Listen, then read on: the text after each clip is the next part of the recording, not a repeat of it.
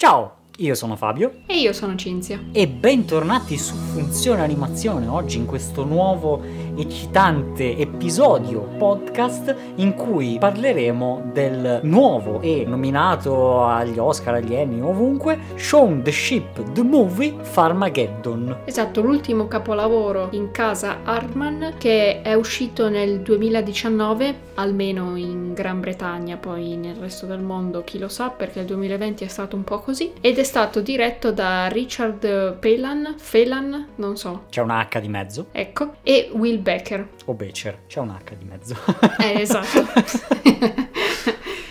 Esatto, quindi Shaun the Ship, questa pecorella, torna sul grande schermo con questa nuova arme- armentura, con questa nuova avventura, questa volta a tema spaziale. Con risvolti fantascientifici. Come al solito vi ricordiamo che mentre ne parliamo abbiamo una prima parte in cui non facciamo spoiler e una seconda in cui invece andremo full spoiler e vi avviseremo quando sarà il momento. Esatto, quindi il mondo di Shaun in questo caso non viene sconvolto dall'andare in città, ma dal fatto che gli alieni arrivano in campagna, in, In campagna. sostanza. Esatto, quindi perché ricordiamolo, se Shaun non va nello spazio, lo spazio viene a Shaun, no? Quindi Ecco. questo è un po' il tema portante. No, non è vero.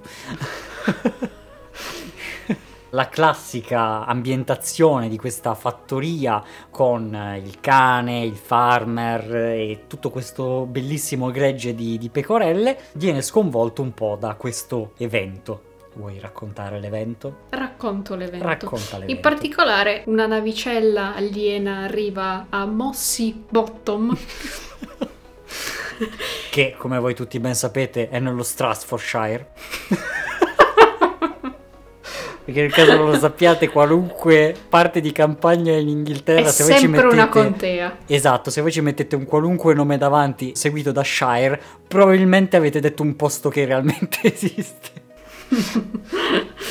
E nello specifico arriva accanto a una pizzeria e questo alieno è molto affamato e si ritrova quindi a mangiare tutta la pizza che Shaun era riuscita ad ordinare per telefono. Sì, perché le pecore erano un po' stanche del classico mangime per pecore, comprensibilmente, e quindi vuoi mettere una bella pizza. La marachella del giorno era quella lì, quindi Esatto, tra un frisbee e il guidare il trattore si ordina la pizza. si ovviamente. ordina la pizza. Tra l'altro, piccola parentesi, da notare che la pizza viene apprezzata anche da popolazioni extraterrestri. Ecco. Solo per dire, eh, solo per dire. E quindi Shaun si trova a fare amicizia con questo alieno, Lula, che è questo cosino blu e viola carinissimo, Adorabile e puccioso. con però poteri difficili da gestire. Sì, decisamente. E tra l'altro non arriva da sola, perché ovviamente dove c'è un UFO ci sono i servizi segreti dello Stato. bla bla Incredibili. incredibili che con i loro super mezzi non trovano niente. Quindi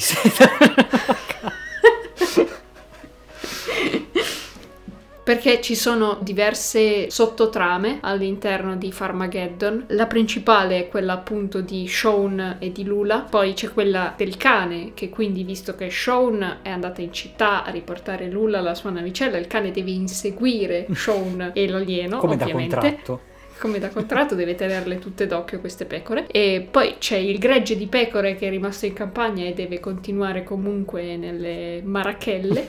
Come da Il contratto. fattore che decide di mettere su un business eh, per sfruttare tutti i turisti che stanno arrivando a Mossy Bottom per vedere gli UFO e ha questa visione di questo campo di grano con i segni alieni e di costruire questo incredibile, fantastico, superlativo parco giochi chiamato Farmageddon e le pecore saranno messe al lavoro per eh, poter costruire tutto il palco in scene incredibili. Hanno fatto il time lapse in stop motion. Che figata. Non ho idea di come si possa gestire una roba del genere. E basta fare molti meno frame però allontanarli molto di più nei movimenti. E poi c'è la sottotrama incredibile degli agenti speciali segreti, non mi ricordo più il nome dell'agenzia, comunque era qualcosa di unico e spettacolare, con questi, non so, scagnozzi gialli, questi agenti bellissimi. Io ho riso tantissimo Sono tutte le volte che c'erano.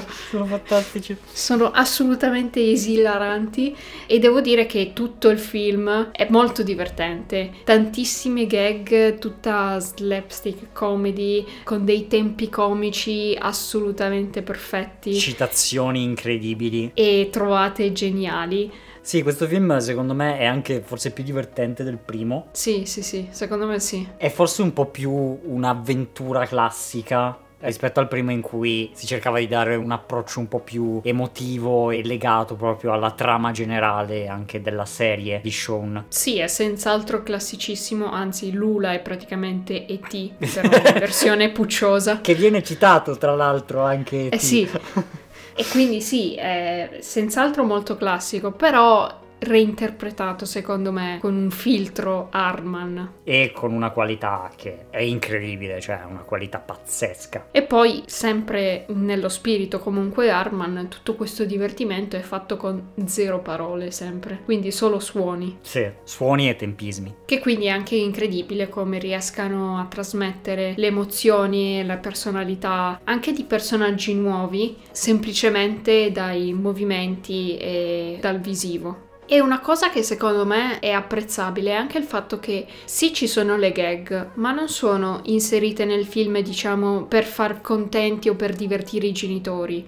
In parecchi film Disney e Pixar si nota un po' come certe battute siano inserite lì più per far ridere i genitori che stanno accompagnando i figli a vedere il film al cinema, Mm. piuttosto che per i bambini stessi o comunque per il film in generale. Secondo me in questo film si vede bene come le gag siano state messe perché volevano metterle, cioè perché Sì, si sì. sono divertiti semplicemente a fare il film e loro volevano inserirci quelle gag lì. Le hanno inserite quasi più per loro stesse che per il pubblico o pensando ad uno specifico target, secondo me. Beh, poi tra l'altro il fatto che sia comunque comicità fisica la rende una comicità abbastanza universale per età e lingua eh, che puoi parlare, o eccetera. Quindi è anche un tipo di comicità diverso. Sì, sì, è vero. Grazie della.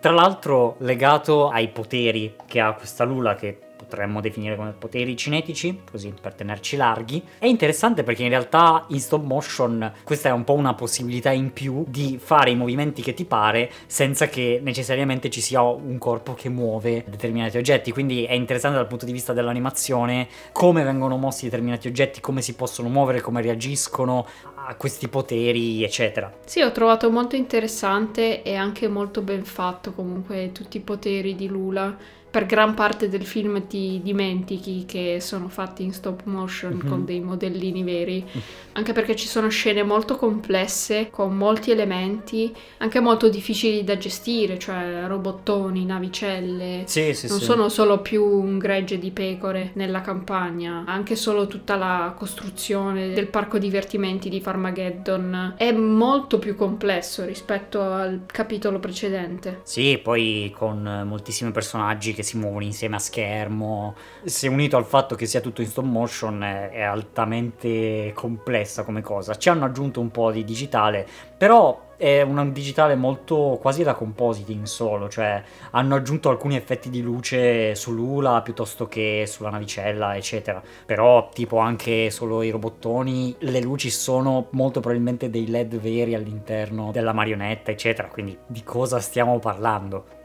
Quindi arrivati a questo punto noi cominceremmo a parlare un po' di quella che è la parte spoiler del film, quindi vi invitiamo caldamente, calorosamente ad andarlo a recuperare e poi tornare qui carichi di voglia di discutere, mi raccomando, sotto nei commenti. Quindi, pronti con la parte spoiler? Via. Parlando del tema del film, mi è piaciuto come abbiano voluto incentrare la cosa un po' sul tema del prendersi cura di qualcuno, partendo dall'inizio che il cane mette tutte le regole in modo che le pecore sostanzialmente non facciano danni ma anche non si facciano male loro stesse. Sì. E poi comunque come evolve questa situazione nel corso del film. Quindi comunque il cane che cambia anche un po' prospettiva su questa fermezza delle regole ma anche Sean che capisce il punto di vista del cane, dato che per tutto il film deve prendersi cura praticamente di Lula che è praticamente una bambina tra gli alieni. Sì, sì, esatto. E infatti è interessante anche come ti viene suggerita questa cosa da piccoli dettagli, il fatto che sia un po' sbadata, il fatto che vada in giro un po' così senza farsi troppe domande, solo attirata da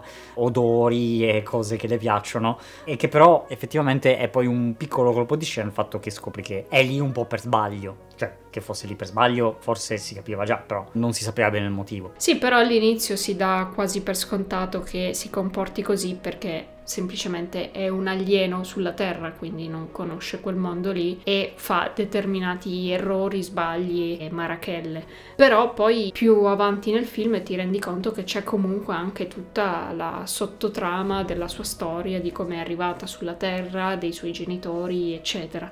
E cosa che mi è piaciuta anche molto è il fatto che il capo dell'agenzia degli anti-alieni, dei tizi gialli, in realtà sia cattiva per un motivo molto semplice, che da piccola aveva già visto i genitori di Lula praticamente, sì. ne aveva fatto un disegno, l'aveva fatto vedere a scuola ed era stata presa in giro, additata come matta. Ed è bella comunque la risoluzione che c'è alla fine del film, anche il fatto che Lula si porti comunque dietro questo pupazzetto che era il pupazzetto che aveva dato la tizia agli alieni. Mm. Mi è piaciuto come hanno evoluto in poco tempo alla fine questo personaggio e di tutta la motivazione che ne hanno dato dietro. E riguardante invece i servizi segreti, ma un plauso incredibile cioè, perché partono come una normale squadra, no? C'è la tipa che è il capo e ci sono gli altri che fanno tutte le analisi, eccetera. Però poi, cioè, diventano qualcosa di incredibile, diventano questa sorta di famiglia con ognuno che ha un compito che fanno le pulizie, con tutti uguali, tutti... è proprio a risparmio sulle marionette, però funziona da Dio che sono tutti uguali, un po' sti pupazioni simil Monsters Co. E tutti gialli, che però, cioè, sono proprio, le vedi che sono persone normalissime, che semplicemente hanno una tuta dal modo in cui si muovono, dalle cose che fanno, che trovano gente famosa e ci si fanno le foto, cioè proprio... È un po' un The Office in versione agenti speciali. Fantastico, fantastico, devono diventare una serie. Sì, sì, sono troppo belli. Ma poi quando pigia il bottone per alieni catturati uno e tutti acclamano e poi invece quando scappa toglie quell'uno e lo riporta a zero e tutti oh, oh. no Fantastico, perché poi quello è proprio chiaramente il contatore degli incidenti sul lavoro, no? una roba del genere.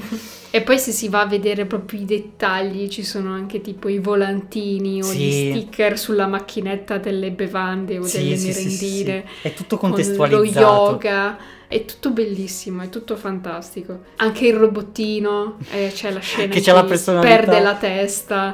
Eh è geniale, è geniale. Che è questa specie di Wally telecamera di sicurezza. Che prende tutte le prove così. e poi, vabbè, il fattore che mette su il parco giochi. Che uomo di marketing, che imprenditore incredibile. Per sfruttare il fatto che ci siano un sacco di turisti per comprarsi la Mieti Trebbia ancora più grande. incredibile. Che poi verrà distrutta da Sean come da contratto.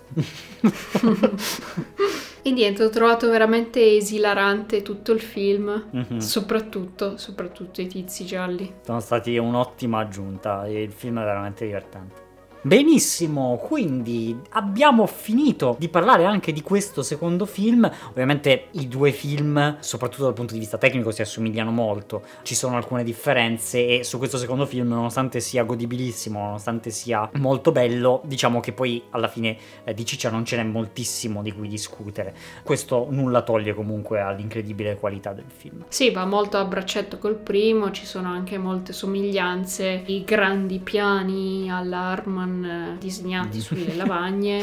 Non mancano mai. E il primo, essendo forse in un contesto più quotidiano, era un po' più, non so, caldo, emotivo. Sì, legato alla trama proprio del, anche del cartone, in modo che si andasse ad esplorare proprio tema più sensibile e, e più vicino ai personaggi. Invece nel secondo hanno voluto spettacolarizzare e aumentare proprio la magnitudine degli eventi. Però, però, nulla toglie che anche questo sia un ottimo capitolo nella saga di Shaun the Ship. Esatto, esatto. Quindi, voi cosa ne pensate? Fateci sapere nei commenti su YouTube, su Twitter, su Instagram, usate la piattaforma che più vi aggrada. Iscrivetevi, mettete la campanella, condividete questo episodio e noi ci sentiremo in una prossima puntata qui su Funzione Animazione. Ciao a tutti! Ciao, ciao, ciao!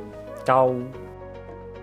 E benvenuti nell'angolo del grafico perché in questo finale comunque c'è una cosa bellissima perché quando sono sulla torre Sean e l'alieno tirano le lettere dell'insegna Farmageddon alla macchina e dal punto di vista grafico è bellissimo perché lo stanno letteralmente colpendo con delle lettere giganti che sono molto belle tra l'altro per poi arrivare alla scena incredibile dove ovviamente con le ultime due lettere O ed N mentre che la macchina poi cade verso il vuoto le due lettere seguono facendo no! Bellissimo, solo applausi, solo applausi.